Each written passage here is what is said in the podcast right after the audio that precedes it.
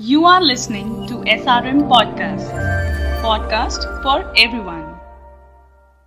हे अंजलि हाय कैसी हो hi Anubha happy new year first of all और हमारे सभी Yeah. लिसनर्स को भी happy new year to you too और मैं अपने सारे लिसनर्स को हैप्पी न्यू ईयर बोलना चाहती हूँ। ये साल आपके लिए बहुत ही मंगलमय हो सुखदाई हो और कोरोना मुक्त हो।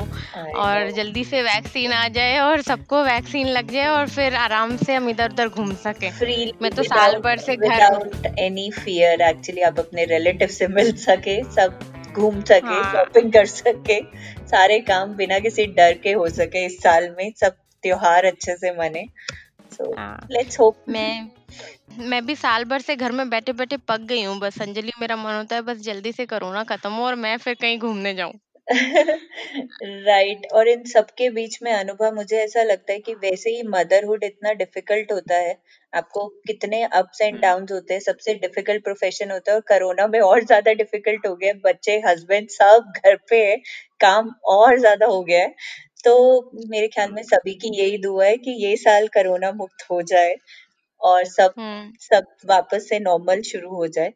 बट ये सच है एक्चुअली अनुभव मेरे हिसाब से कि motherhood is a difficult most difficult profession you have to be on your toes 24 7 365 days इतने. हर एक मदर की जर्नी बहुत ही डिफरेंट होती है एक अलग होती है इतने अप्स डाउन्स होते हैं। Do you agree with me अनुभव विद दिस हाँ सही कह रही हो अंजलि ये बात बिल्कुल सच है और अपनी अ, इसी मदरहुड की जर्नी हमारे साथ शेयर करने के लिए आज हमारे साथ हैं मिस शुभरीत कौर जो कि former business journalist TV anchor एक ट्रेवल मॉम एक ब्लॉगर सक्सेसफुल ब्लॉगर और influencer content writer content creator she Wow. has many things like she she is doing many things at a time i don't know how she is doing so let's talk to her welcome miss Shubhreet आप कैसे हैं Hi, hi. Hi Shubhreet welcome to Yeah. Our show Happy New Year to both of you and आपके Yeah. listeners को भी. Thank you Yeah, and same to you thank you हाँ so शुभरीत सबसे पहले तो मैं पूछना चाहूँगी कि आप कैसे करते हैं इतना सब मतलब आप एक ही टाइम पर दो बच्चों की मदर हैं आप कंटेंट क्रिएटर हैं आप मतलब आप एक इन्फ्लुएंसर हैं आपका एक ब्लॉग भी है आप ट्रेवल मॉम भी हैं तो इतना सब एक साथ इट्स वेरी डिफ़िकल्ट और वेरी चैलेंजिंग ऑल्सो तो आप कैसे मैनेज करते हैं मुझे सुन के डिफ़िकल्ट लग रहा है। मैं मैं सच बताऊँ बिल्कुल ही अनऑर्गेनाइज मैनर में मैं ये सब कुछ करती हूँ बहुत ही अनऑर्गेनाइज मैनर में। But you know joke side पे करके अगर मैं सीरियसली बोलूँ आई थिंक एक चीज़ मैंने थोड़ा लेट रियलाइज़ किया था लाइफ में बट स्टिल बिफोर मदरहुड मैंने रियलाइज़ कर लिया था कि हम ना हम्म। अपने आप पे बड़ी एक्सपेक्टेशंस डालते हैं कि हमको सब कुछ परफेक्टली कर लेना चाहिए।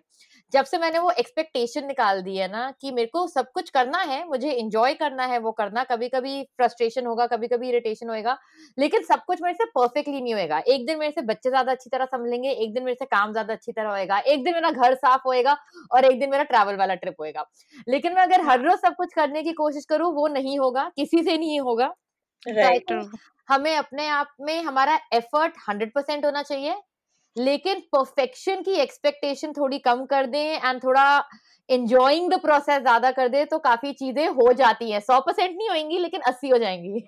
राइट राइट राइट अस्सी is more than enough exactly मैं बोलती आप हूँ पचास बहुत बड़ी बात है। राइट करेक्ट और इस टाइम पे थोड़ा सा भी पॉजिटिव हो जाए तो सब बहुत खुश हो जाते हैं। ये टाइम इतना नेगेटिव था 2020 थैंक गॉड चला गया है अब आगे ऐसा कुछ है 2020 जेन्युइनली मुश्किल ईयर था। आई थिंक uh, जब लॉकडाउन आया तो मेरी टू डॉटर्स हैं कर्मा बड़ी वाली है निर्वाणा छोटी वाली है। एंड uh, निर्वाणा सिर्फ़ तीन महीने की थी जब लॉकडाउन हुआ। So I was. Still in recovery from delivery obviously हम मेड्स को फिर नहीं बुला रहे थे. फुल टाइम मेड हमने उससे पहले कभी रखी नहीं थी. तो गुड पार्ट इज़ कि जो मेरा सारा प्रेगनेंसी वेट था वो घर का काम और बच्चों को संभाल के उतर गया। लेकिन बट पहले आई थिंक चार से छह महीने काफ़ी टफ थे करण और मैंने काफ़ी स्ट्रगल किया। लेकिन अब हम सोचते हम कैसे मैनेज कर रहे थे। बट उस वक्त हमारी काफ़ी अच्छी बैंड बची हुई थी।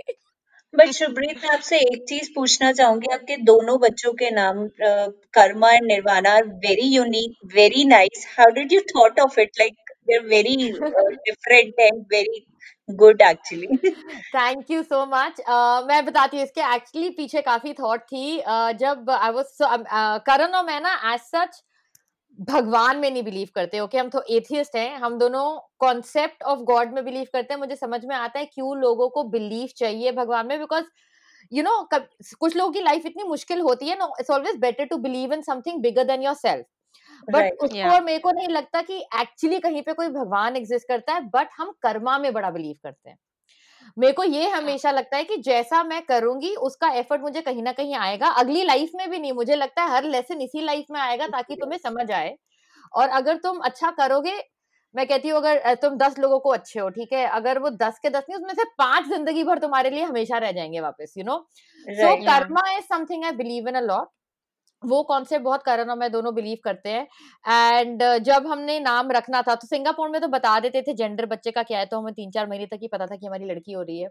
एंड तब हम नाम सोच रहे थे हमने ये नहीं करना था कि यू you नो know, मेरी फैमिली में जैसा होता है उसकी फैमिली में जैसा होता है क्योंकि फिर तो फिर से पता हो शादी के टाइम हिंदू वाले फेरे फ़र्स्ट सिख वाले फेरे फ़र्स्ट ये सब तरह का नाम में भी ये चालू हो जाएगा किसी को बताएँगे ही नहीं हम क्योंकि मेरे में मेरी फैमिली में ग्रंथ साहिब खुलती है अल्फ़ाबेट निकलता है उसकी फैमिली में यू नो शायद पूजा होती पंडित जी अल्फ़ाबेट निकालते तो करण और मैंने कहा कि इससे अच्छा इक्वली बैलेंस रखो।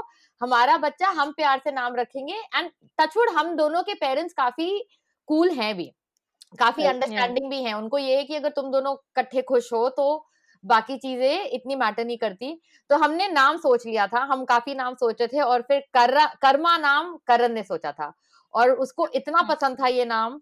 And plus it's a very good life lesson you know Karma को खुद भी सिखाने के लिए it's a very good life lesson because actually अब आप whether you believe in god you don't believe in god कोई फ़र्क नहीं पड़ता बिकॉज़ हम आ, हमारी किताबें भी हमें सेम चीज़ सिखाती है हमारी लाइफ भी हमें सेम चीज़ सिखाती है कि तुम्हारे कर्मों का फल तुमको मिलेगा तो वो जो कर्म करोगे इवेंचुअली वो मिलेगा। So it was a good life lesson it's like a golden rule कि जैसे तुम लोगों को yeah. जैसे तो लोगों को ऐसे ट्रीट करो जैसे तुम ट्रीट होना चाहते हो।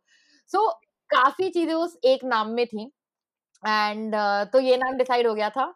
एंड करण ने तो मैं फिर भी थोड़ा कंफ्यूज थी इनिशियली लेकिन वो जब मेरे पेट में ही थी करण ने कर्मा बुलाना शुरू कर दिया था। तो कर्मा का नाम करण ने रखा था। फिर जब निर्वाणा का टाइम आया तो मुझे चाहिए था कि नाम में कोई कनेक्ट हो।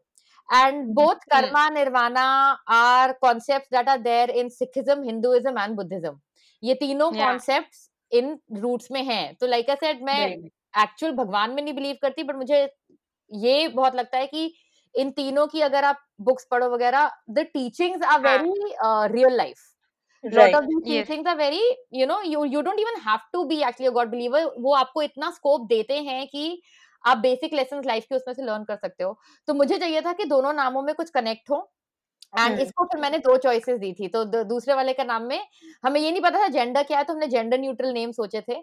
तो मैंने इसको okay. बोला था कि नई ऑप्शन था या, या तो धर्मा या निर्वाणा बिकॉज़ तीन कॉन्सेप्ट होते हैं कर्मा निर्वाणा धर्मा। मतलब सबसे एंड में आप निर्वाणा पाते हो हाँ, कर्मा हाँ, के बाद अच्छे धर्म करके। तो हाँ, धर्म से नहीं डिसाइड किया क्योंकि अगर तो लड़का होता तो शायद आप दोनों ने अच्छे धर्म किए थे कि आपको निर्वाणा मिल गई। निर्वाणा मिल गई। कर्मा कर्मा करके हमें निर्वाणा मिल गई। तो धर्म इसलिए एग्जिट हो गया क्योंकि धर्मा इसलिए एग्जिट हो गया क्योंकि हमें लगा कि लड़का हुआ तो लोग धर्मा का धर्म बना देंगे। तो तो करण ने कहा निर्वाणा और निर्वाणा हमें पसंद भी था। And so we had already decided before delivery कि बॉय हो या गर्ल हो नाम निर्वाणा होगा। दैट्स नाइस तो अच्छा अब ये तो हो गए आपके बच, बच्चों की बात। अब आप हमें थोड़ा सा अपना बैकग्राउंड के बारे में बताइए मतलब आपकी लाइफ पहले कैसे थी? मतलब who is Subreet actually so मेरे पापा आर्मी में थे एंड मेरी मम्मा ने हमेशा उनके साथ पोस्टिंग्स किए किए हैं एंड uh, मेरे डैड की काफ़ी वियर्ड पोस्टिंग भी होती थी बिकॉज़ वो पैरा आर्टी में थे वो कारगिल वॉर में भी थे। So I have change ten schools across the country मैं दस डिफरेंट स्कूल्स में पढ़ी हूँ। एंड uh, uh, मेरे को काफ़ी यंग एज पे इंटरेस्ट आ गया था राइटिंग एंड जर्नलिज्म में। तो जैसे वो स्कूल में नहीं जाके आपकी असेंबली हाँ, होती हाँ। थी असेंबली में एक बच्चा हमेशा खड़े होके कहता था here's the news for the day मैं वो हाँ, मैं हमेशा मेरा हाथ खड़ा होता था कि ये काम तो सिर्फ़ मैं करूँगी और कोई नहीं करेगा। तो मेरे को आई थिंक उसी एज पे इंटरेस्ट आ गया था। By the time I was 12 13 कि मेरे को लाइफ में ये करना है। एंड आई थिंक फौज में यू नो एक एक्सपोजर बड़ा अच्छा मिल जाता है।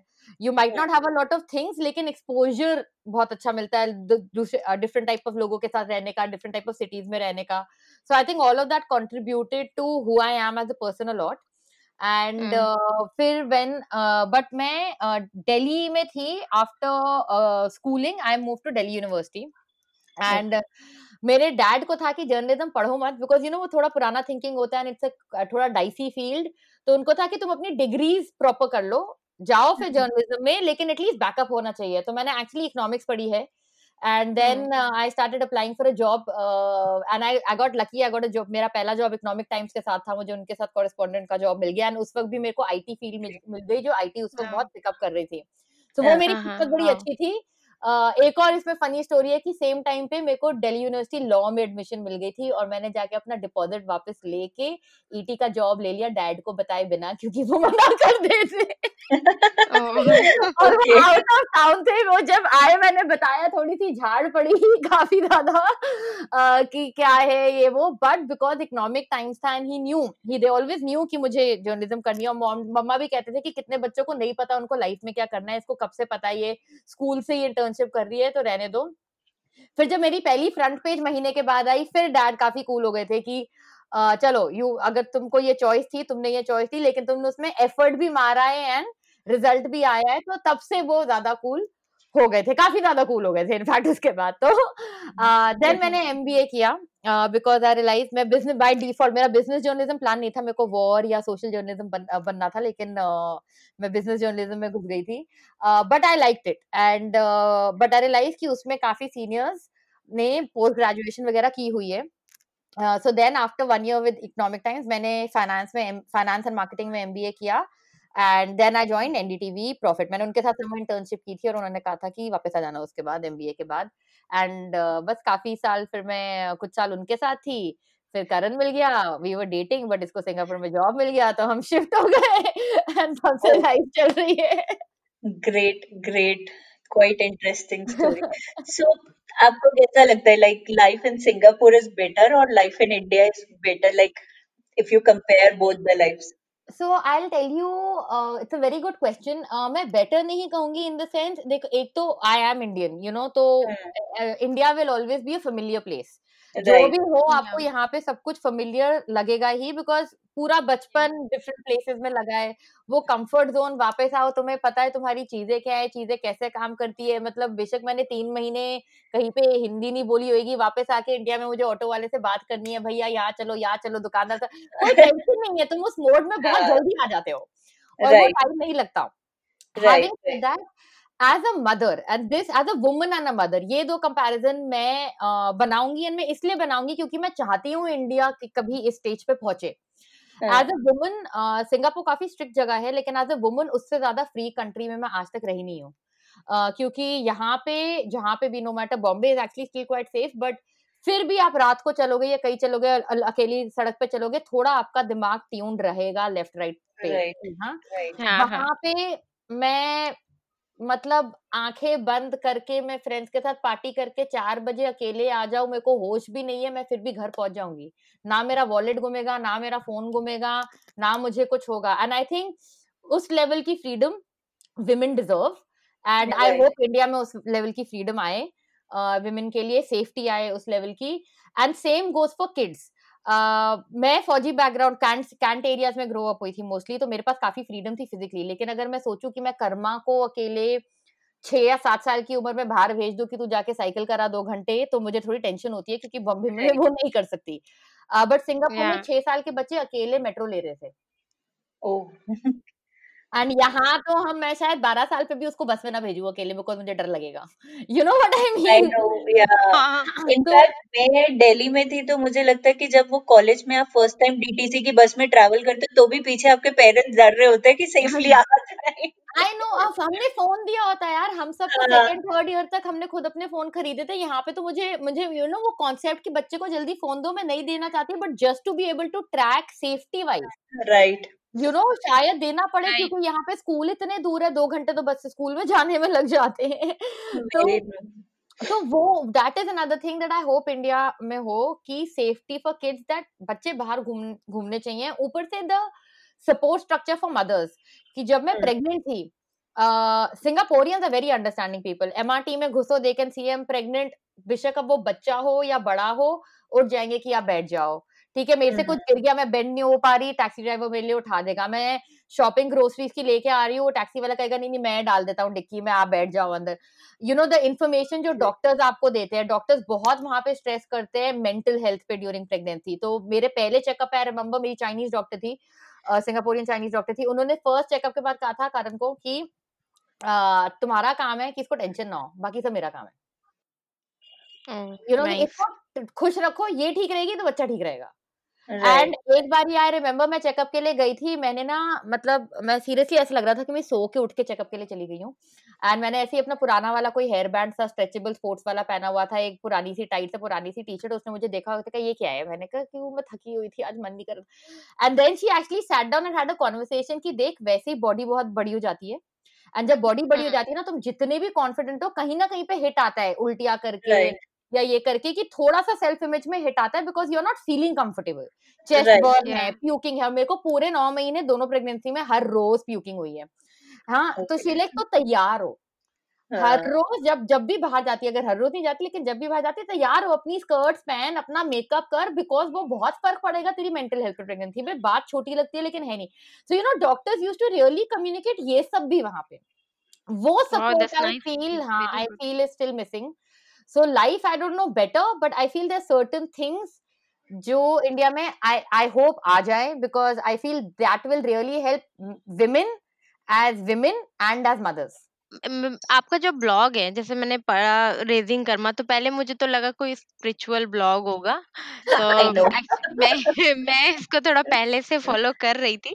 पर पहले जब मैंने करना शुरू किया उसके उसके पहले जब मैंने इसके बारे में सुना था कहीं से तो मुझे लगा कि ये शायद कोई स्पिरिचुअल ब्लॉग होगा। फिर मैंने उसको देखा तो वो मेरे मतलब की चीज़ निकली मतलब एक मदरहुड के बारे में था वो तो मुझे अच्छा लगा। तो आपको क्या मोटिवेट कि किसने मोटिवेट किया या आपकी बेटी कर्मा ने ही मोटिवेट किया कि आप एक ब्लॉग बनाओ कर्मा के नाम पे? ये बहुत तो मेरे ना एमबीए बैचमेट्स भी सिंगापुर शिफ्ट हो गए थे जब हम शिफ्ट हुए थे। मेरी बैचमेट एंड हमारा senior whom she was married to. And जब हम्म। कर्मा पैदा हुई so I had taken a break from work right and हम लोग ना एक दूसरे को जैसे ग्रुप ऑन या डिफरेंट डील्स के लिंक्स ईमेल करते थे कि अरे यहाँ पे ये हो रहा है टिकट्स पे ये डिस्काउंट है वगैरह वगैरह। तो एक दिन मेरे मेल में एक लिंक आया और हम्म। उन्होंने लिखा हुआ था दोनों ने गाइस चेक दिस आउट और वो लिंक खोला एंड वो ब्लॉग स्पॉट पे कर्मा कोचर डॉट कॉम करके ब्लॉग स्पॉट पे वो ब्लॉग का पहला फेस था जिसमें इन्होंने एक दो पिक्चर्स डाल दी थी और कह दिया था कि hi I am Karma and बड़ा प्यार करते हैं वो मेरे बच्चों से यू you नो know, बड़े बड़े क्लोज के फ्रेंड्स हमारा हफ़्ते हफ़्ते का मिलने का हाँ। होता था हमेशा सो एंड उन्होंने एक्चुअली शुरू में ब्लॉग क्रिएट किया और फिर उन्होंने कहा कि तू ऑलरेडी राइटर है अभी तूने ब्रेक ली हुई है और तुम दोनों इतने जैसे न्यू पेरेंट्स काफ़ी स्ट्रेस वगैरह लगते हैं लेकिन तुम दोनों इतनी डिफरेंटली बच्चों को रेज कर रहे हो तुमने हाँ। अपने पेरेंट्स को नहीं बुलाया हेल्प करने के लिए दोनों खुद कर रहे हो तो इसके बारे में लिख। हाँ हाँ यू नो क्या कि और लोग पढ़ेंगे मैं कहती हूँ एक भी बंदा पढ़े लेकिन वो ट्राई करे कि दोनों मदर फादर की इन्वॉल्वमेंट ये वो वगैरह डिफरेंट चीज़ें तो लिख तो वो एक्चुअली फ्रेंड्स ने पुश किया था लिखने के लिए। उन्होंने as a gift blog initial बना भी दिया था। बाद में उस ब्लॉग को मैंने जो अभी वो करंटली दिखता है वो बाद में मैंने एक दो साल हम्म बाद माइग्रेट किया। uh, लेकिन the initial idea actually came from my friends who push me into it Rupa Naksat है उनका नाम दोनों इंस्टा पे भी हैं। Oh that's actually really nice कि कम से कम इतने अच्छे फ्रेंड्स हैं आपके पास कि राइट उन्होंने आपको इतना अच्छा मोटिवेशन दिया लाइफ में एक्चुअली आज की डेट में ये भी बहुत बड़ा एसेट है एक्चुअली बहुत बड़ा एसेट है.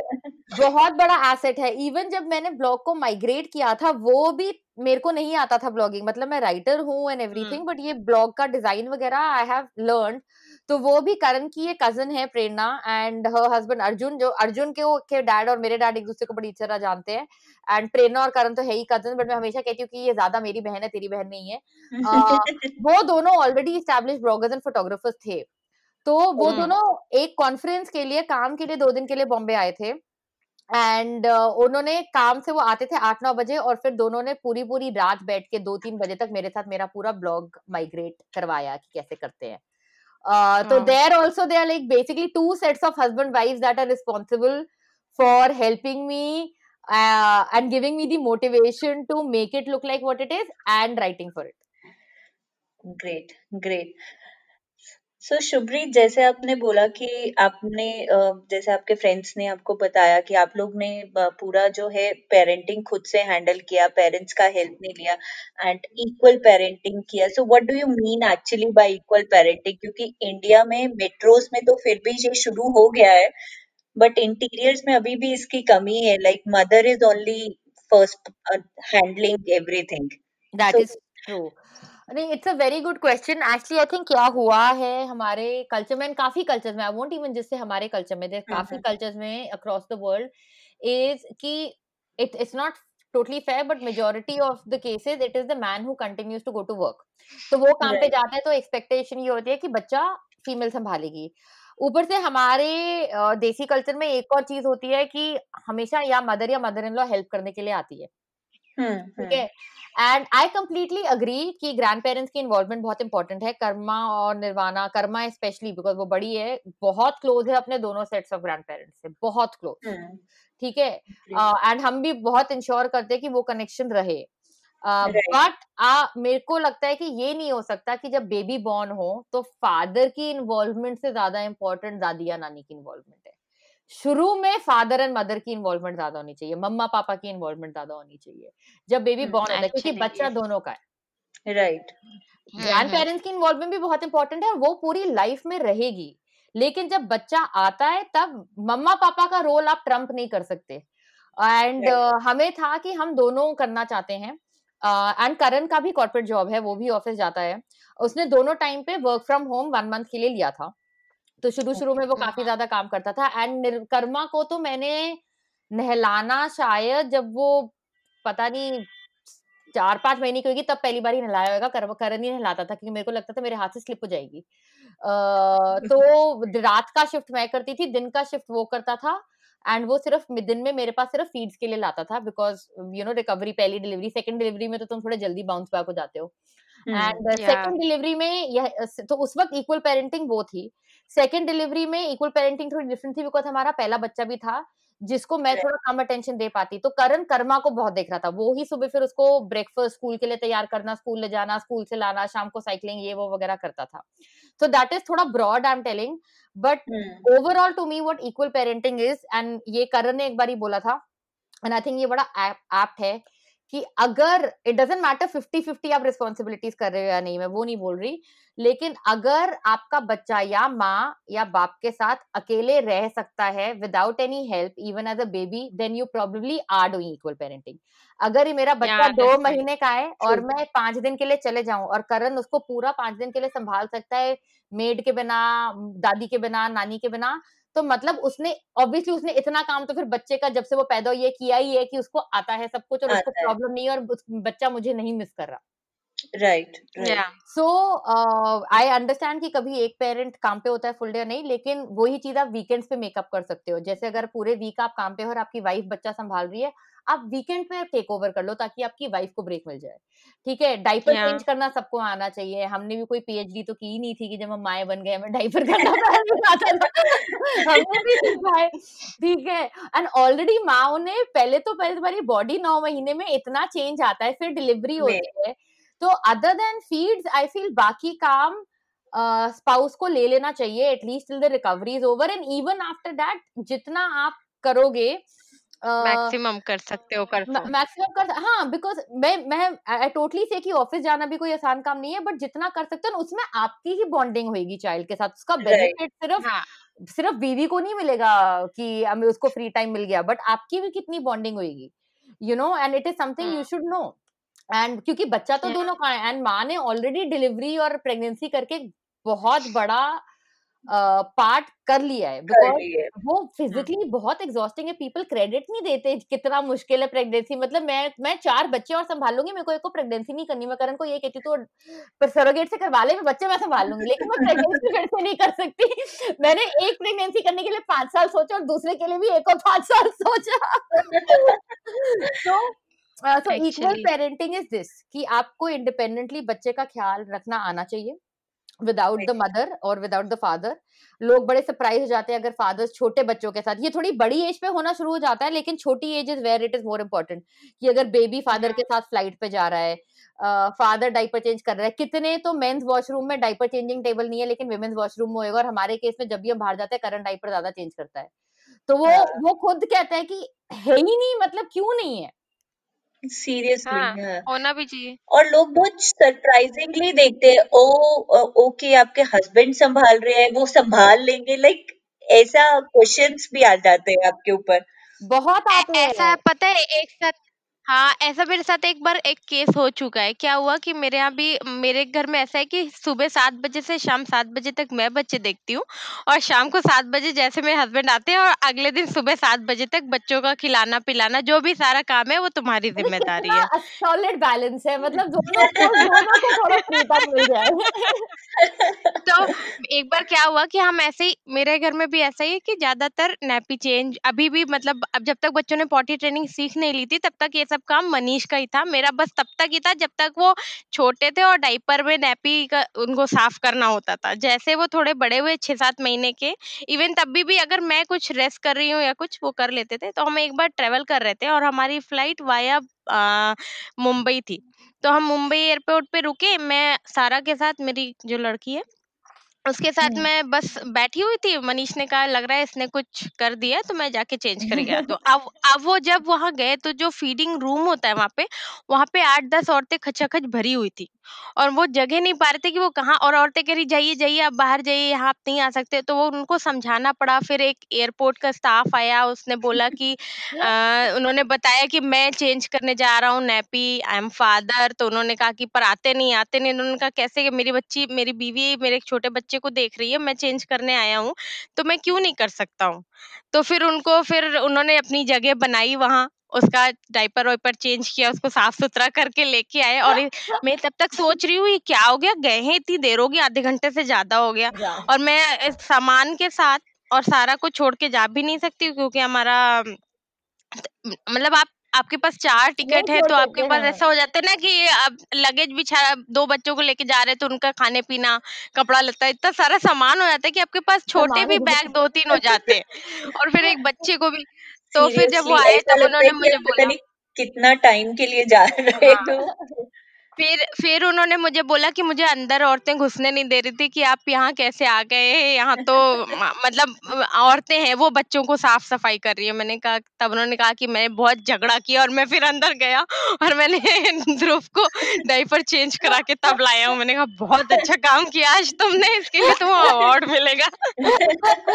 नहीं सीरियसली ये ये बहुत एक्चुअली वैलिड पॉइंट है बिकॉज़ ये सरप्राइज़ लोगों को आता ही है। मतलब लोग लाइक यू सेड थोड़ा सिटीज़ में चेंज हो रहा है बट आई वुड स्टिल। से कि यू नो हाँ। उस लेवल तक जैसे आपके हस्बैंड की इन्वॉल्वमेंट है और या जैसे करण की इन्वॉल्वमेंट है मेरे हस्बैंड हाँ। की उस लेवल की इन्वॉल्वमेंट अभी भी मैंने बहुत बहुत सिलेक्टेड लोगों में देखी है। Right right and I feel वो चेंज हो जाना चाहिए बिकॉज़ है यार दोनों ने बच्चा किया तो दोनों पालो ना। पेरेंटिंग का मतलब ही वही होता है।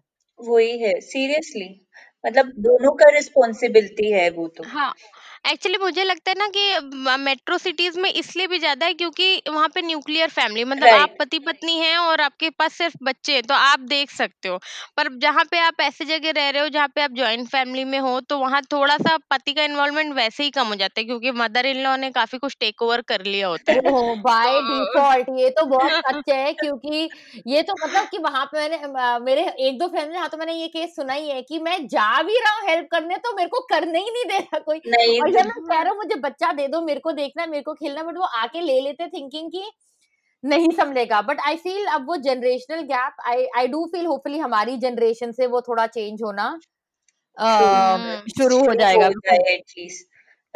या तो एक्चुअली आपने फिर अपना जॉब छोड़ा तो आप सिंगापुर चले गए आपने जॉब छोड़ा फिर बच्चों के बाद आपने कंटिन्यू नहीं कर पाए आप तो आपको कभी रिग्रेट होता है शुभ्रीत यू नो सच सच्ची बोलूँ तो बहुत रिग्रेट होता है बहुत बारी uh, बहुत टाइम्स वो होता है। एंड आई डोंट थिंक उसमें कुछ गलत है। You know at the end of the day I think हम लोगों ने इतना लोगों ने इतना वो बड़ा बना दिया है कि अगर बच्चों के लिए सैक्रिफाइस तो सैक्रिफाइस ही नहीं है ऐसा कुछ नहीं है यार। मतलब uh, मैंने भी अब नाउ थिंक ऑफ़ इट कि मेरे को जर्नलिस्ट बना था जब से मैं बारह तेरह साल की थी। ठीक है और मुझे था एंड मैंने मतलब स्कूल में समर वेकेशन में टेंथ इलेवन ट्वेल्थ में जब लोग समर वेकेशन कर रहे थे मैं इंटर्नशिप कर रही थी फोकट में मतलब बिल्कुल फ्री में कि बस मुझे काम दे दो। क्योंकि मुझे चीज़ें सीखनी थी मुझे अपने सीवी पे ऐड करना था। सो so, जब कोई बंदा इतना फोकस है तुम्हारा इतना वो स्ट्रॉन्ग ड्रीम है एंड ड्रीम्स ड्रीम्स के होते हैं ना लाइक ये जो क्वेश्चन ऑफ़ जैसे लोग पूछते ना कि आप बच्चा और वो करियर कैसे संभालते हो ये सवाल हम कभी भी मेन यू नो मेन से नहीं पूछते। We don't ask the you know the husbands कि आप कैसे संभालोगे। That question is always asked to women and it is because कि चलो ठीक है बायोलॉजिकली वी कांट हेल्प क्योंकि बच्चा तो हमारे थ्रू ही पैदा होगा। बट जस्ट बिकॉज़ आपने करियर छोड़ दिया है उसका मतलब ये नहीं है कि वो रिग्रेट नहीं आएगी that it was an easy sacrifice it wasn't our situation was as such ठीक है moving to Singapore and leaving my job over here that time that time I did feel bad but the thing is वो जो move था वो करण के लिए बहुत अच्छा मूव था वो अपॉर्चुनिटी फिर से नहीं मिलती. And from time to time वो डिसीज़न दोनों husband wife even if you are working देखना पड़ेगा कि उस वक्त किसको बेनिफिट ऐसा मिलेगा जो बेनिफिट शायद बाद में ना आए. तो वो ठीक है कर्मा के साथ मैं इवेंचुअली चली जाती बट देन अगेन यहाँ पे उसको प्रमोशन मिल रहा था करण को तो बिकॉज़ सिंगापुर में एक्चुअली फिर भी काफ़ी lot of women work after kids and all तो मेरी अपॉर्चुनिटी मिल जाती but then we had to shift जब वो सात महीने की थी। एंड यहाँ पे मेरे पास सपोर्ट स्ट्रक्चर नहीं था and support structure also I was not okay कि मैं इसको छोड़ू जब ये इतनी छोटी है। केयर वगैरह में भी उस वक्त एंड uh, मेरा जो मीडिया uh, ऑफ़िस है जहाँ मैं ज्वाइन करती हुई वहाँ पे मेरे पुराने कॉन्टेक्ट वगैरह थे वो जहाँ पे हम रह रहे हैं उससे बहुत दूर था। तो इवन डे केयर पे हम्म। छोड़ के फिर रात को नौ दो बजे न्यूज़ में टाइमिंग तो हर टाइप की टाइमिंग्स होती है। कभी तुम दस बजे फ्री हो रहे हो कभी तुम ग्यारह बजे फ्री हो रहे हो तो वो सब था। सो डिसीज़न लिया। आई डू मिस इट अभी भी मुझे न्यूज़ uh, रूम की बहुत याद आती है वो रश बहुत एक्साइटिंग था। आई मेरे को अपने बच्चों से बहुत प्यार है इनफैक्ट मैं तो ये कहती हूँ कि जब से ये पैदा हुए हैं मतलब आई डोंट थिंक मुझे पहले होता था ना कि मेरे को अपने माँ बाप सबसे ज़्यादा प्यार है मुझे अपना पति सबसे ज़्यादा प्यार है। अब तो मैं सबको कहती हूँ कि तुम सबको मैं छोड़ दूँगी अपने बच्चों के लिए अगर ज़रूरत तो। सबसे ज़्यादा प्यार मुझे अपने बच्चों से ही है लेकिन रिग्रेट थोड़ा है एंड आई थिंक वो बहुत नॉर्मल है। नथिंग रॉन्ग इन इट जितना इनफैक्ट हम लोगों को मदर्स uh, को अलाउ करे उसके बारे में talk you know to talk about it to discuss it उतना आई थिंक वो फिर थोड़ा इजी हो जाता है एंड आप कुछ नया स्टार्ट कर लेते हो the second you acknowledge it अगर आप उसको दबाने की कोशिश करोगे कि नहीं नहीं, यार मेरे को ऐसे नहीं फील करना चाहिए आफ्टर ऑल मेरे बच्चे हैं तो मैं कैसे रिग्रेट कर सकती हूँ कि मैंने जॉब छोड़ा तो वो उतना ही अंदर पेंटअप होते जाएगा, उतना ही बिल्डअप होते जाएगा और वो फिर कहीं ना कहीं निकलेगा। बेसिकली वही हो जाता है कि आप उसके बारे में बात ही नहीं करते हैं। बहुत से लोग सोचते हैं कि ये हमें जज करेंगे कि हम ऐसा क्यों बोल रहे हैं। बट वो ही जजमेंट ही नहीं होना चाहिए किसी भी मॉम के लिए मतलब। And it's not easy to give up your dreams या मतलब right. सपने तो सबके ही होते हैं। एंड करियर ग्रोथ एंड मैं कहती हूँ कोई एम्बिशियस है तो उसमें क्या गड़बड़ है?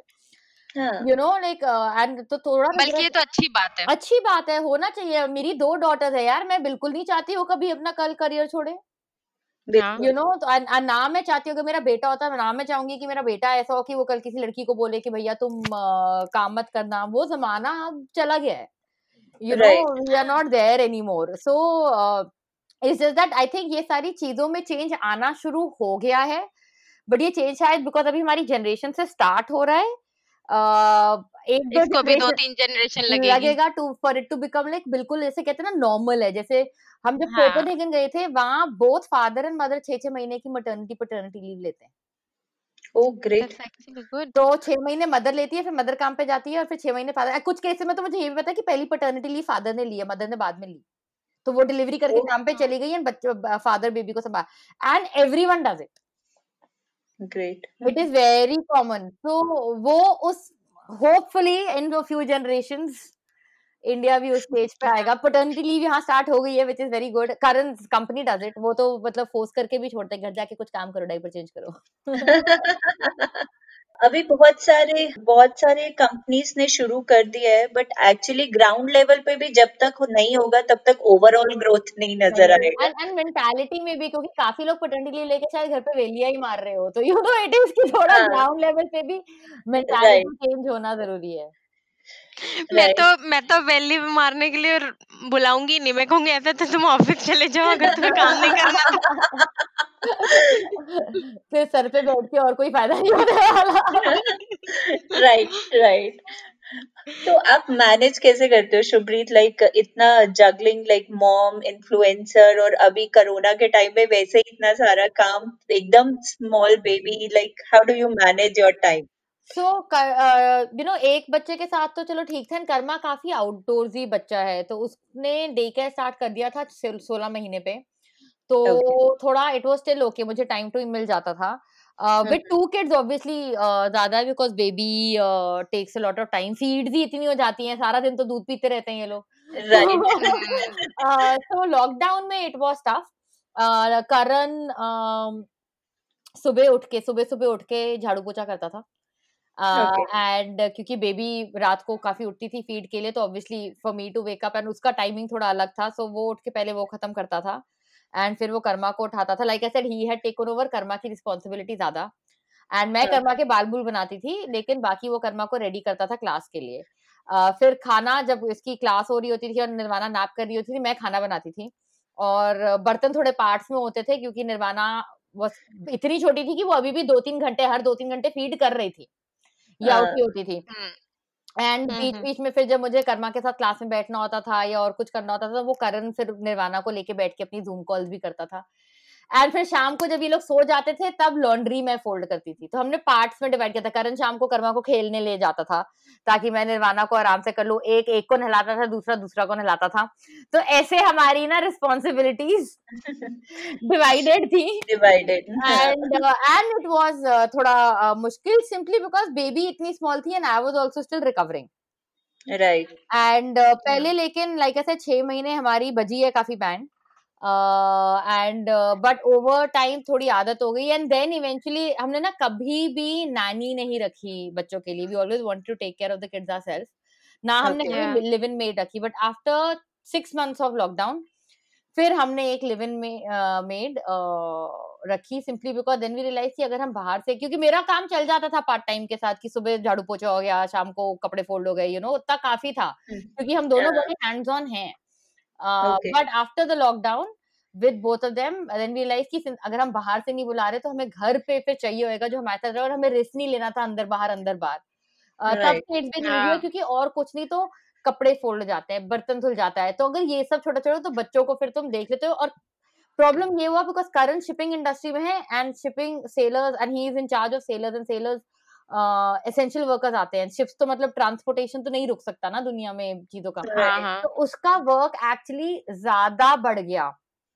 Under the thanks to covid तो जितने घंटे वो ऑफ़िस में काम कर रहा था उसका डबल वो काम कर रहा था यहाँ पे कि, कितनी बारी तो हुआ है जब क्योंकि हर कंट्री के रूल्स डिफरेंट हो गए थे फ्लाइट्स का कुछ पता नहीं सेलर्स ने वापस आना है अपनी फैमिलीज़ के पास जाना है नए सेलर ने ज्वाइन करना वो सब वो कोऑर्डिनेट करने में काफ़ी काफ़ी दिन थे कि मैं ग्यारह बजे सोने गई हूँ और मैं सुबह सात बजे आई हूँ और अभी भी अपने डेस्क पे बैठ के काम कर रहा है।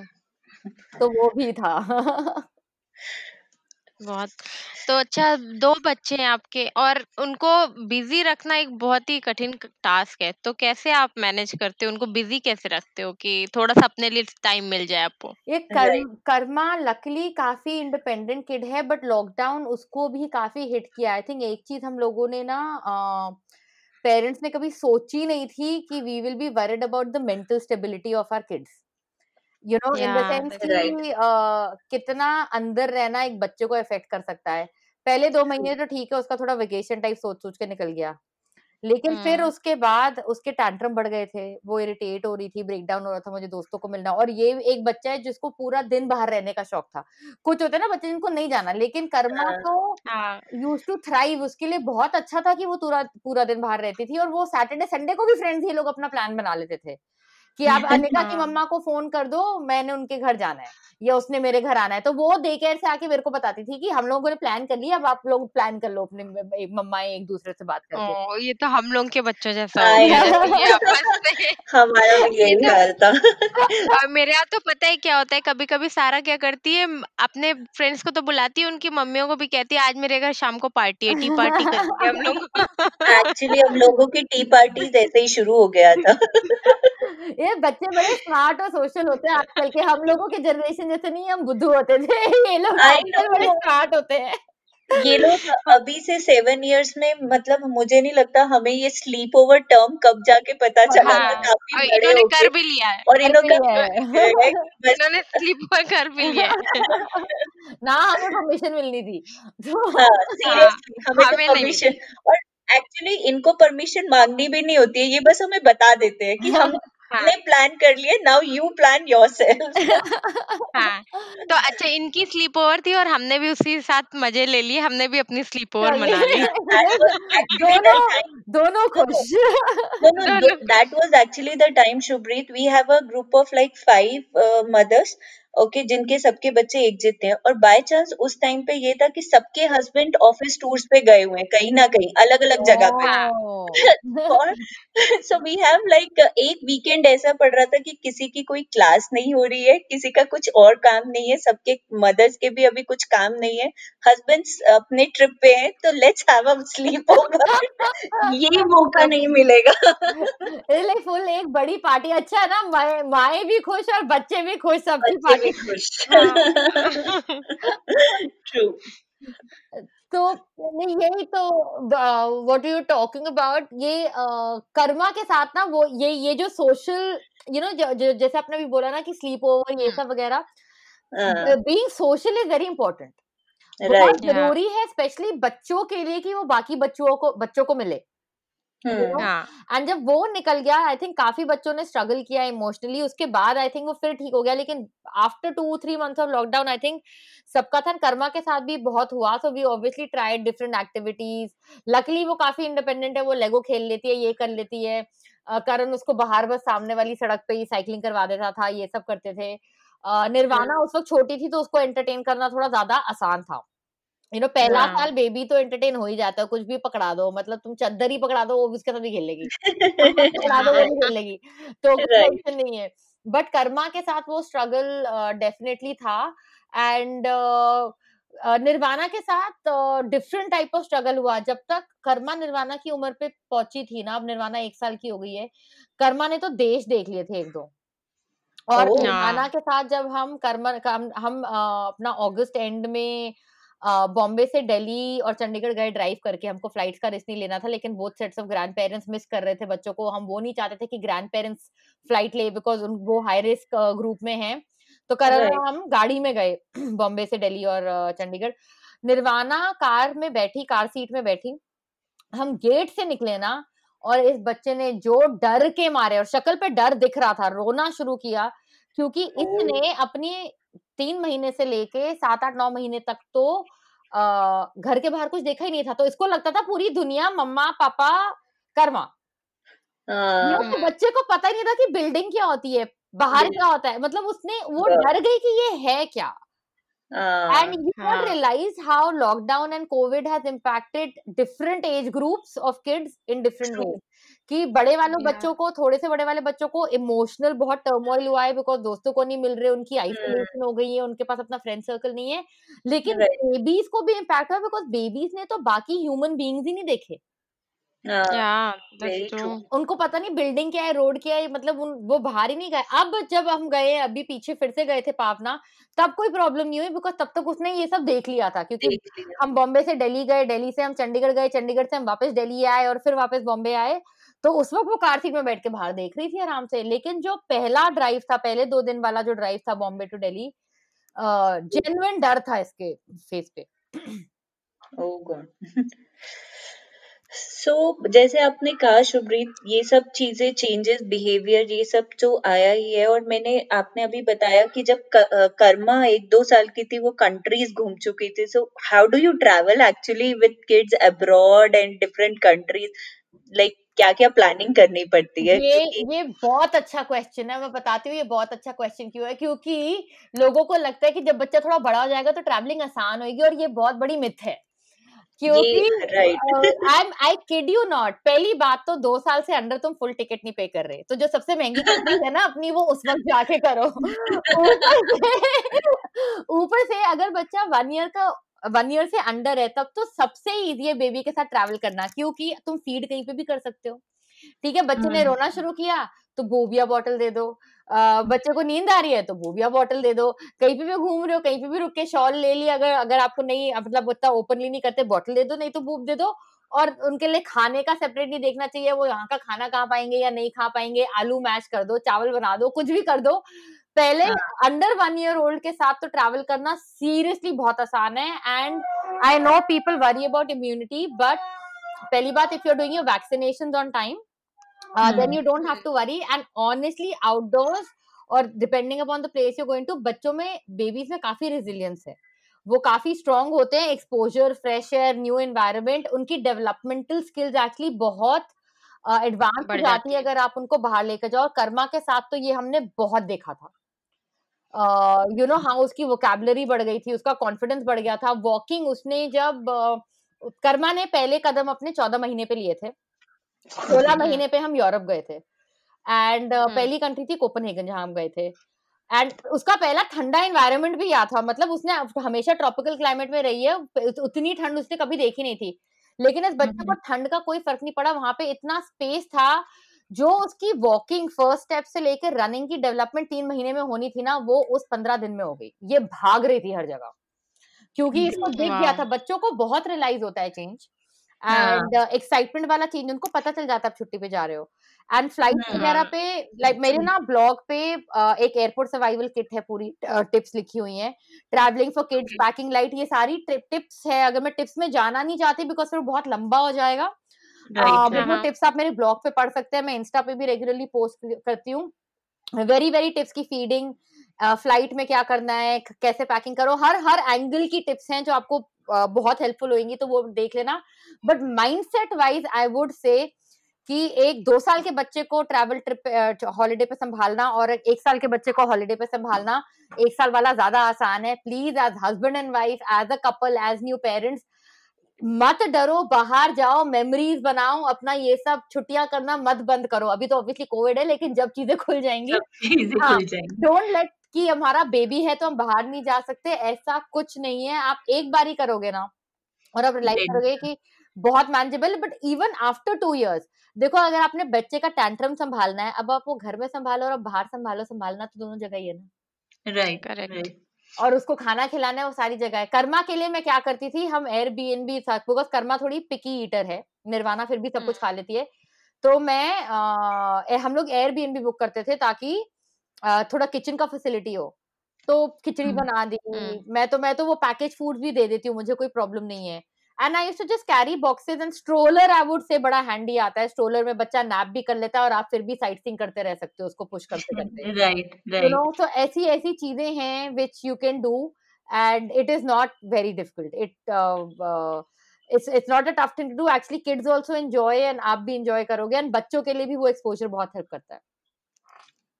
राइट हाँ जैसे आपने बोला कि उनको वोकेबलरी बढ़ती है बहुत सी जनरल नॉलेज मिलती है हर एक कंट्री का अपना एक अ, रहता है कल्चर वो कल्चर जानने को मिलता है मिलता है. Right and honestly it's not कि अगर बच्चा बहुत छोटा है तो फ़र्क नहीं पड़ता. ऑनेस्टली आप बेबीज में भी आपको डेवलपमेंटल चेंजेस दिखेंगे अगर आप उनके साथ ट्रैवल करो.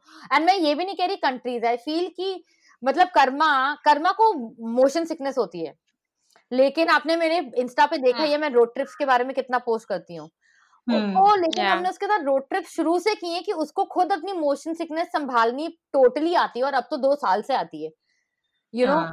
और वो सबसे पहले तैयार हम्म। होती है रोड ट्रिप करने के लिए। गोवा तो हम कभी फ़्लाइट लेकर नहीं जाते हम हमेशा ड्राइव करके जाते हैं। उसको खुद पता है कि मैं कब खा हम हम एक्चुअली उसकी सुनते हैं हम्म। गाड़ी में कि जब वो कहती है अभी मुझे नहीं खाना तो मतलब उसको नहीं खाना। और अभी उसको आँख बंद करनी है तो मतलब आँख बंद करनी है। क्योंकि उसने किया इतना शुरू से कि उसको अपनी मोशन सिकनेस की अंडरस्टैंडिंग जब तक वो तीन या चार साल की थी, खुद ही आ गई थी, and हम उसकी सुनते हैं ऑन वेदर उसको खाना दे, ना दे, पानी दे, ना दे। क्योंकि उसको पता है उसकी बॉडी कैसे रिएक्ट कर रही है और हमें बता भी देती है। सो डेवलपमेंटल चेंजेस में भी आप बेशक आप एक दो घंटा दूर ट्रैवल करने जाएँ या आप पूरी एक और कंट्री ट्रैवल करने जाएँ। चेंजेस डेवलपमेंटल बच्चों में होंगे और एंजॉय वो भी करेंगे और आप भी करेंगे। Right actually that's true so ये तो होगी सारी बच्चों की बात। अब मैं बहुत ही ज़रूरी क्वेश्चन पूछने जा रही हूँ आपसे और एक्चुअली वो क्वेश्चन क्या है कि हमको भी वो जानना है क्योंकि आप इतने फिट हो तो आपका मंत्रा क्या है कि आप आप इतने फिट कैसे हो आपके दो दो बच्चे हैं, फिर भी मैंने अभी जल्दी रिसेंटली वाला आपका पोस्ट देखा 2019 एंड वर्सेस 2020 वाला, उसमें तो आप और ज़्यादा मतलब यंग लग रहे हो तो कैसे कैसे किया आपने ये? तो इस पे मैं अब इस पे पोस्ट करने वाली हूँ बिकॉज़ मेरे से पहले भी लोगों ने अभी रिसेंटली पूछा था तो लेकिन मैं बताती हूँ एक तो एक तो आई थिंक एक अंडरस्टैंडिंग हमेशा है कि सबका मेटाबॉलिज्म अलग होता है तो before I go into any tips I would want to say कि सबका मेटाबॉलिज्म अलग होता है और वो मेरे और मेरे हस्बैंड में भी है करण को वेट ज़्यादा जल्दी चढ़ता है मेरे को थोड़ा धीरे चढ़ता है तो सब तो इम्पोर्टेंट फोकस शुड बी कि आप जो आपके लिए सूट कर रहा है आपकी फिटनेस और हेल्थ के लिए सूट कर रहा है आप वो करें। एंड uh, वेट से ज़्यादा तो इंचेस पे फोकस करो बिकॉज़ एक्चुअली इंचेस ही फ़र्क पड़ते हैं। वेट कोई नहीं चेक करता तुम्हारा काम क्या? है तो हाँ। ऐसा वेट तो कभी ज़ीरो जाएगा नहीं। तो इंचेस और टोनिंग अब धीरे धीरे हो रही है। आप खाना ठीक खा रहे हो। वो सब तो तो चीज़ें हो जाएँगी अपने टाइम पे हो जाएँगी। एंड वेट से ज़्यादा बड़ी ट्रांसफॉर्मेशन तो आई थिंक करण की ट्रांसफॉर्मेशन है। बिकॉज़ करण ने हमेशा स्ट्रगल किया है वेट के साथ। So that is just to सबका मेटाबॉलिज्म अलग है एंड अब कभी भी journeys weight loss journeys compare नहीं करनी चाहिए। It should be a constant effort towards just you know uh, getting back your body. Uh, अब now what did I do is uh, again मेरी पहली प्रेगनेंसी सिंगापुर में थी तो Uh, काफ़ी चीज़ें थी अगेन जो मैंने शुरू में हमने यू नो पॉडकास्ट के शुरू में डिस्कस किया था सिंगापुर इंडिया कि डॉक्टर्स जो कम्युनिकेट करते हैं आपको तो वहाँ पे मेरे को डॉक्टर ने बड़ी क्लियरली बोल दिया था कि ना तुम अंडर वेट हो ना तुम ओवर वेट हो एंड अगर आप एक्चुअल प्रेगनेंसी देखो तो एक्चुअल प्रेगनेंसी फोर्टी वीक्स होती है विच एक्चुअली टेन मंथ्स होते हैं। हम नाइन मंथ्स इसलिए बोलते हैं क्योंकि जब हमें पता चलता है हम प्रेग्नेंट है तब तक एक महीना निकल चुका होता है। हाँ, हाँ तो टेन मंथ्स में आपको ideally you should gain ten you should only gain ten kilo throughout your pregnancy and एक दो और किलो का बफर तो दस से बारह या दस से चौदह किलो आपका actually healthy pregnancy weight gain होता है। लेकिन हमारे अगेन कंट्री में थोड़ा कल्चर है कि जितना खिलाओगे उतना बड़ा बच्चा हो जाएगा। वो कोई नहीं वो ट्रू नहीं है। And right. जितना वो चढ़ेगा वो माँ को ही चढ़ेगा वो बच्चे को नहीं जा रहा काफ़ी लोग 20-20 किलो भी गेन कर लेते हैं and that is actually not a healthy weight gain अगर आप अंडर वेट हो तो आपको डॉक्टर बताएगा कि आपको शायद 16 के करना है या 20 करना है बट देन वो डॉक्टर से डिस्कस करो you you know know? uh, तो मेरा हाँ। दोनों टाइम पे वेट गेन काफ़ी स्पॉट ऑन था फ़र्स्ट टाइम थोड़ा ज़्यादा था इन द सेंस वो अराउंड ट्वेल्व था सेकेंड प्रेगनेंसी में तो बिल्कुल स्पॉट ऑन मैंने दस के ही गेन किया है एंड uh, उसमें भी हमें होता है ना जैसे ही प्रेग्नेंट हो कि दो के लिए खाना शुरू कर दो। नहीं आपका अभी बेट, बच्चा वो पेट के अंदर दो के साइज़ का तो है ही नहीं एक का साइज़ का भी नहीं है वो तो मतलब तीन के साइज़ का है। तो दो का हाँ। मत खाओ। पहले ट्राइमेस्टर में आपको सिर्फ़ ज़्यादा हेल्थी खाना है लेकिन आपको क्वांटिटी बढ़ाने की ज़रूरत नहीं है। सेकेंड ट्राइमेस्टर में थोड़ा सा क्वांटिटी बढ़ता है बट अगेन आपको हेल्थी खाना है। एंड थर्ड ट्राइमेस्टर में जो बच्चे का पेट के अंदर सबसे ज़्यादा वेट गेन होता है वो थर्ड ट्राइमेस्टर में होता है। विच इज़ वाई जैसे किसी का अगर लग रहा है अल्ट्रासाउंड से कि बेबी अंडर वेट है तो उनको प्रोटीन शेक पे डाला जाता है। तो high protein diet during and after pregnancy बड़ा हेल्प करती है। वो मेरे को मेरे इंडिया वाले डॉक्टर ने भी बोला था। लकली मेरी इंडिया जहाँ यहाँ पे भी जो सेकंड प्रेगनेंसी में डॉक्टर थी उसका भी माइंडसेट काफ़ी सिमिलर था। तो उसने भी मुझे ज़्यादा चढ़ चढ़ने नहीं दिया वेट वो भी कहती थी और उसने भी कहा था थर्ड ट्राइमेस्टर में कि प्रोटीन खा।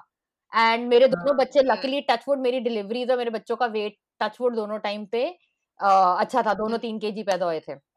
And uh, mm, uh, so here also i blame knowledge because actually हमारी bodies designed हैं biologically to go back to size after pregnancy but हम pregnancy में ही अपना eating and uh, walking and अच्छा एक और चीज़ मतलब exercise is something in pregnancy जो बड़ी न्यू चीज़ आई है पहले लोग नहीं करते थे लेकिन मैं आपको यहाँ पे भी हाँ। बता दूँ कि अगर आपको प्रेगनेंसी में एक्सरसाइज करना तो आपको कुछ हाई फाई करने की ज़रूरत नहीं है prenatal yoga and all is very good I am not saying it's not good but मैंने ये सब नहीं किया।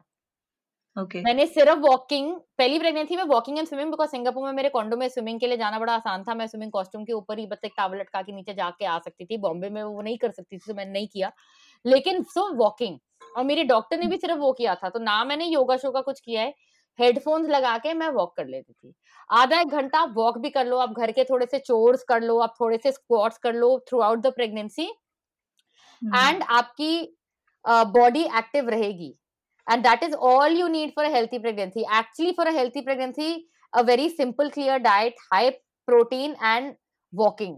ये तीन चीज़ें भी हो जाए ना तो आपका वेट गेन ऑन ट्रैक रहेगा आपको ओवर गेन करने की ज़रूरत नहीं है और आपको प्रेगनेंसी में प्रॉब्लम नहीं होगी। Obviously this is if you are not under weight over weight and have no other health problems cases obviously have to be discuss with doctors and post pregnancy then वो ही होता है कि जो आपने प्रेगनेंसी में किया पोस्ट प्रेगनेंसी फिर वो लूज करना आसान हो जाता है क्योंकि पाँच किलो तो डिलीवरी में ही निकल जाता है तीन किलो बच्चे का और बाकी दो तीन जो अपना बाकी होता है।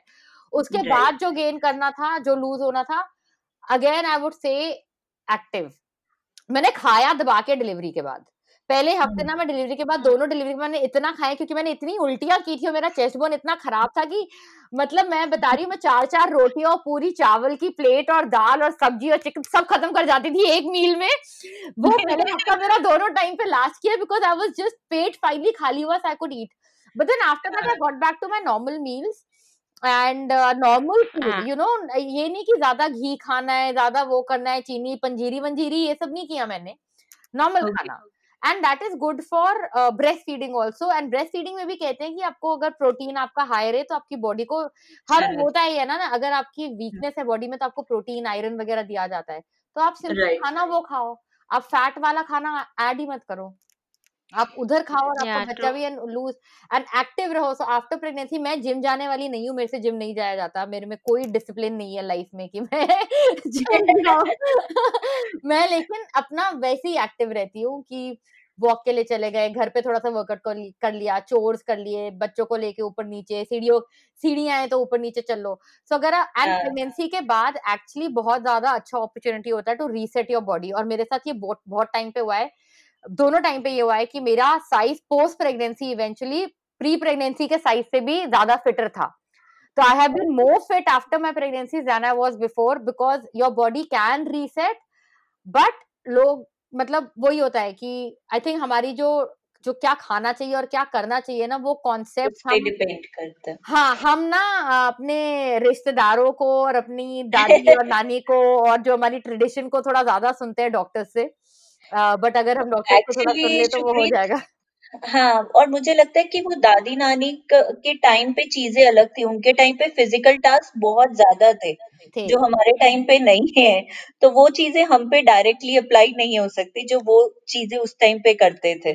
हाँ बिकॉज़ यार उस टाइम पे एक एक कॉमन शायद आप लोगों ने भी सुना होगा जैसे हमें बोला जाता है कि स्क्वाट्स करो तुम लास्ट ट्राइमेस्टर में ना ताकि हाँ, डिलीवरी के लिए आपकी वो मसल्स हाँ. उस टाइम बोला जाता था पोचा मारो लेकिन हम में से कौन पोचा, पोचा मारने वाला है हमारे घर में जरा बताना।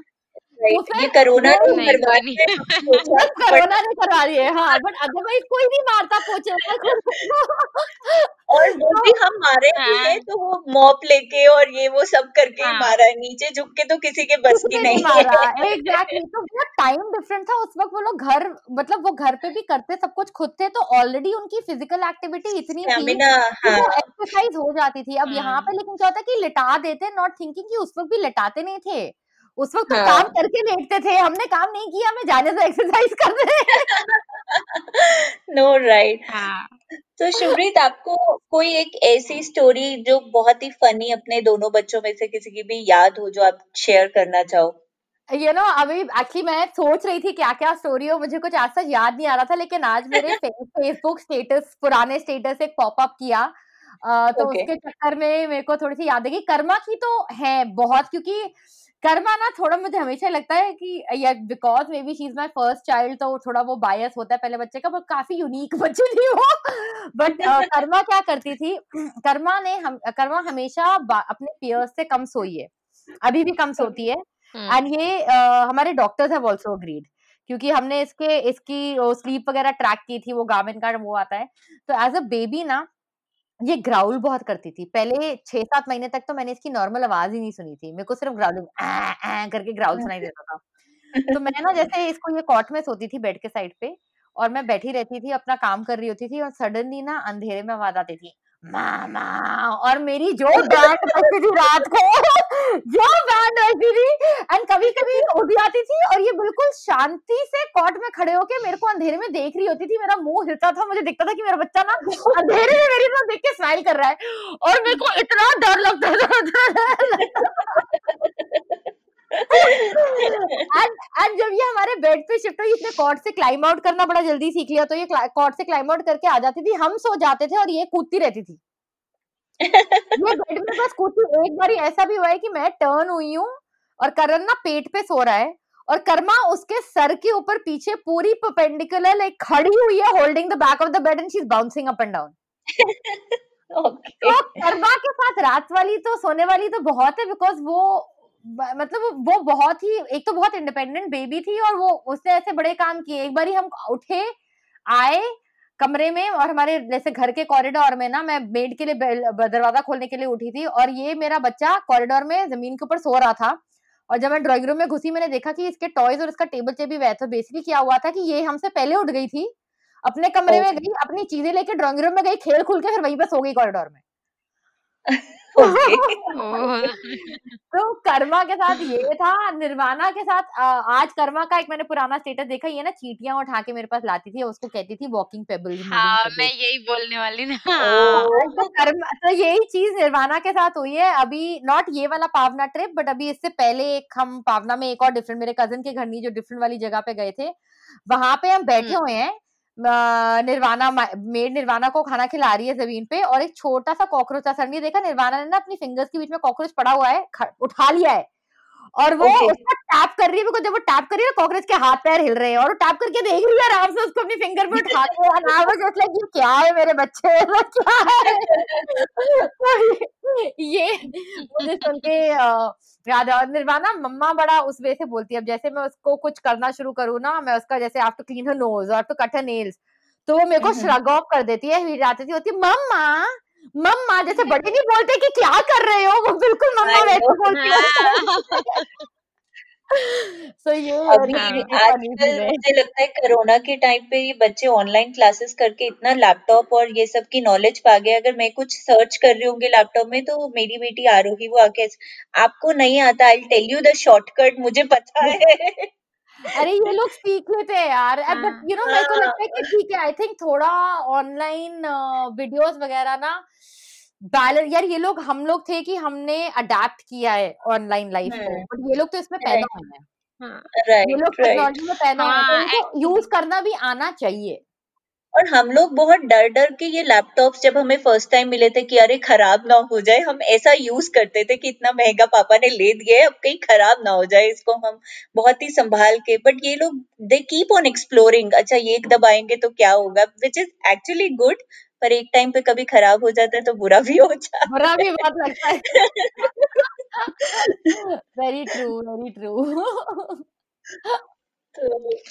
actually मैं एक दिन कुछ काम काम कर रही थी लैपटॉप पे और म, पता नहीं कैसे आया मेरा बेटा और उसने बंद कर दिया लैपटॉप ऐसे कि अब चलो बस हो गया चलो कुछ खेलो। तो मैंने कहा ओहो मेरा सारा काम तो चला गया अब तुमने ऐसे कर दिया बंद हो गया मेरा लैपटॉप ऐसे करके तो सारा मेरे पास आई कहने लगी ओहो you could have saved it ना कंट्रोल एस कर देती वो सेव हो जाता ओहो पता नहीं था। किड्स ये हमसे बहुत आगे निकलेंगे ये सारे के सारे। राइट राइट हाँ। ने कहा कंट्रोल एस कर देती है खुद अभी एंड कंप्यूटर ये पढ़ना सीखने नहीं रही हाँ है मुझे कह रही ऐसा कंट्रोल एस कर देती नो ऐसा बताते भी ऐसा है ना कि हम लोगों को कोई नॉलेज नहीं है।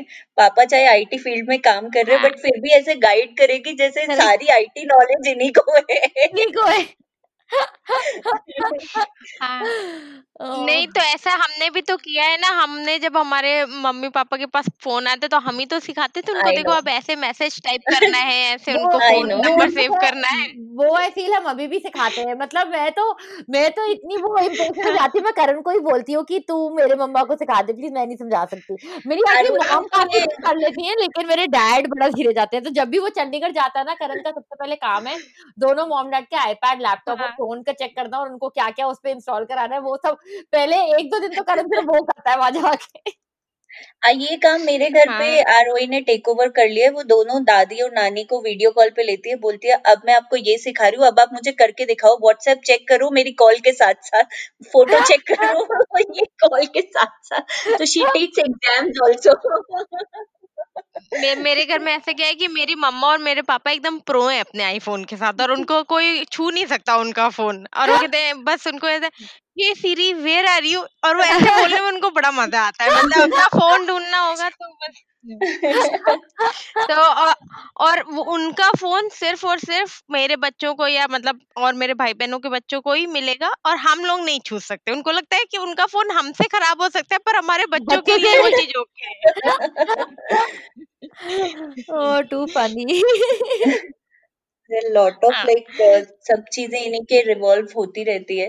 तो वो बहुत ही फनी चीज़ें निकलती हम्म। भी है हर रोज ही निकलती है इसीलिए शायद हम भूल जाते हैं कि हर रोज इतनी सारी होती हैं तो हम भूल जाते हैं हाँ मैं मैं कह रही मैं कह रही थी कि एक चीज़ मुझे और आपसे अम, जाननी है कि क्योंकि आपने ब्लॉगिंग अपना ब्लॉगिंग कर रहे थे आप क्या लगता है आपको कि ब्लॉगिंग पहले और अब के ब्लॉगिंग में क्या अंतर है एक्चुअली थोड़ा लेट पूछा मैंने क्वेश्चन लेकिन ठीक है पूछ लेते so it's a very valid question हाँ। because मेरे पास कॉलेज में भी ब्लॉग था which was a very Okay. casual blog कि यू you नो know, अपनी लाइफ के बारे में कोई पोयम लिखी वो डाल दी फ्रेंड्स के बारे में लिख दिया कुछ ऐसा क्रिएटिव लिखा तो very casual blog but this was before social media and smartphone तो उस वक्त एक्चुअली जिन लोगों को ब्लॉग पढ़ने में इंटरेस्ट था वो ब्लॉग पढ़ते थे और वो ब्लॉग को ईमेल सब्सक्रिप्शन करते थे मतलब they would subscribe to the email कि मेरे को इस ब्लॉग से हाँ। अपने ईमेल जब भी नया पोस्ट आया मेरे ईमेल में चाहिए।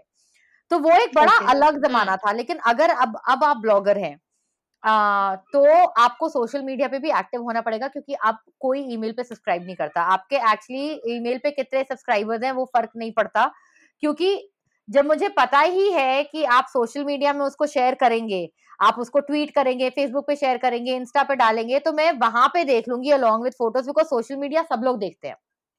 राइट नो तो Yeah, आपको आपको true. ईमेल में स्पैम क्यों चाहिए मुझे खुद नहीं स्पैम अच्छा लगता कि, कि सबके कहीं ना कहीं से आ जाए और फिर तब आप वही हाँ। पोस्ट पढ़ेंगे जो आपके इंटरेस्ट के हैं हम्म सो so, वो चेंज हो गया है बहुत ड्रास्टिकली कि as a blogger I think bloggers को अब सोशल मीडिया पे आने की भी ज़रूरत है एंड सोशल मीडिया एक थोड़ा माइक्रो ब्लॉगिंग टाइप प्लेटफॉर्म भी बन गया है तो जैसे मेरे हम्म। केस में क्या होता है कि मैं बिल्कुल ही डायरेक्टली और इनडायरेक्टली रिलेटेड पेरेंटिंग वाली चीज़ें सिर्फ़ ब्लॉग पर डालती हूँ लेकिन बाकी और सारी हम्म। चीज़ें including those parenting non parenting life party कर ली ये कपड़े पहन लिए ओ डाल दिया ट्रैवल कर लिया वो सबका सब इंस्टा पे चले जाता है। तो पेरेंटिंग भी जाता है इंस्टा पे लेकिन उसमें सौ और चीज़ें जाती है लेकिन जो मेरा एक्चुअल ब्लॉग है वो थोड़ा ज़्यादा कॉन्सेंट्रेटेड है so थोड़ा ज़्यादा फोकस्ड है नीच पे। सो ट्रैवल टिप्स हो गई मॉडर्न पेरेंटिंग हो गई as a mother my thoughts my all of this so that is the difference but earlier अगर लेट्स से मैं अपने कॉलेज टाइम पे ये ब्लॉग कर रही होती तो शायद सब कुछ ब्लॉग पे जाता है सिर्फ़ ईमेल्स के थ्रू लोगों को जाता। अब वो स्कोप थोड़ा ज़्यादा है। अब now you can lighter side आप अपनी दिखा सकते हो आप स्टोरीज रन कर सकते हो। आप टू वे स्ट्रीट हो जाती है कम्युनिकेटिंग उस वक्त उस वक्त सिर्फ़ ईमेल या ब्लॉग कमेंट्स के थ्रू होता था। अब you know it's so easy to chit chat DM पे चिट चैट कर लिया कमेंट पे चिट चैट कर लिया स्टोरी पे चिट चैट कर लिया। तो ऑडियंस के साथ भी कनेक्ट और ऑडियंस को क्या I would say audience is actually very wrong word but let's say fellow mothers और fellow fellow Yeah. People do they want उनको क्या कंटेंट चाहिए? वो क्या पढ़ना चाहते हैं? और एक्चुअली आपको तुरंत पता भी चल जाता है उनके लाइक से उनके कमेंट से आपको पता चल जाता है कि कितने लोगों को पसंद आ रहा है ये मेरा लिखा हुआ है। एंड एंड प्लस रिक्वेस्ट भी हो जाती है बिकॉज़ पता है कनेक्ट कर सकते हो बेसिकली आप। हाँ that connect is very strong I think वो बहुत बड़ा एडवांटेज है क्योंकि उस दिन ना मेरे को एक आया था मैसेज रिगार्डिंग कि मेरा बच्चा बॉटल नहीं छोड़ रहा है और ग्लास से सिर्फ़ दूध पी रहा है। एंड आपने हम्म। कर्मा को बॉटल कैसे छुड़ाई? अब द थिंग इज़ मैंने इस पे कभी पोस्ट किया ही नहीं। सिंपली बिकॉज़ हम्म। कर्मा इतनी फिनिकी हम्म। ईटर है मैंने कहा मैं क्या किसी को टिप्स दूँ? बच्चे को क्या खिलाओ जब मेरा बच्चा ही कुछ नहीं खाता तो। तो मैंने इसलिए कभी हाँ। उसमें टिप्स ही नहीं डाली। तो बट बॉटल से ग्लास शिफ्ट करवाना मैंने उसके साथ किया है। तो फिर वो मैंने उनको भेजा मैंने उसको फिर इंस्टा पे वॉइस नोट भेज दिया कि मैंने क्या किया था मैंने ना कलरफुल ग्लासेस खरीदे थे। एंड उसको मैंने बोला था बिग गर्ल बिग गर्ल उसको सिपी कप मैंने पहले चालू कर दिया था। तो बाय कलरफुल बच्चों वाले glasses let them choose and उसके डिसाइड कि नो आज you decide what colour and you decide which कौन से कलर के ग्लास से पीना है। फिर वो बच्चे के हाथ में जब चॉइस आ जाती है ना और जब उनके चॉइस को मिल हम्म। रहा है तो वो शायद पीना शुरू कर देते हैं धीरे धीरे ट्राई करके। एंड वो ट्रिप उसने दो हफ़्ते की और वो एक्चुअली चेंज हो गया उसने मैसेज करके मुझे फीडबैक भी दिया। सो so, ये सब आप सिर्फ़ ब्लॉगिंग में नहीं कर सकते।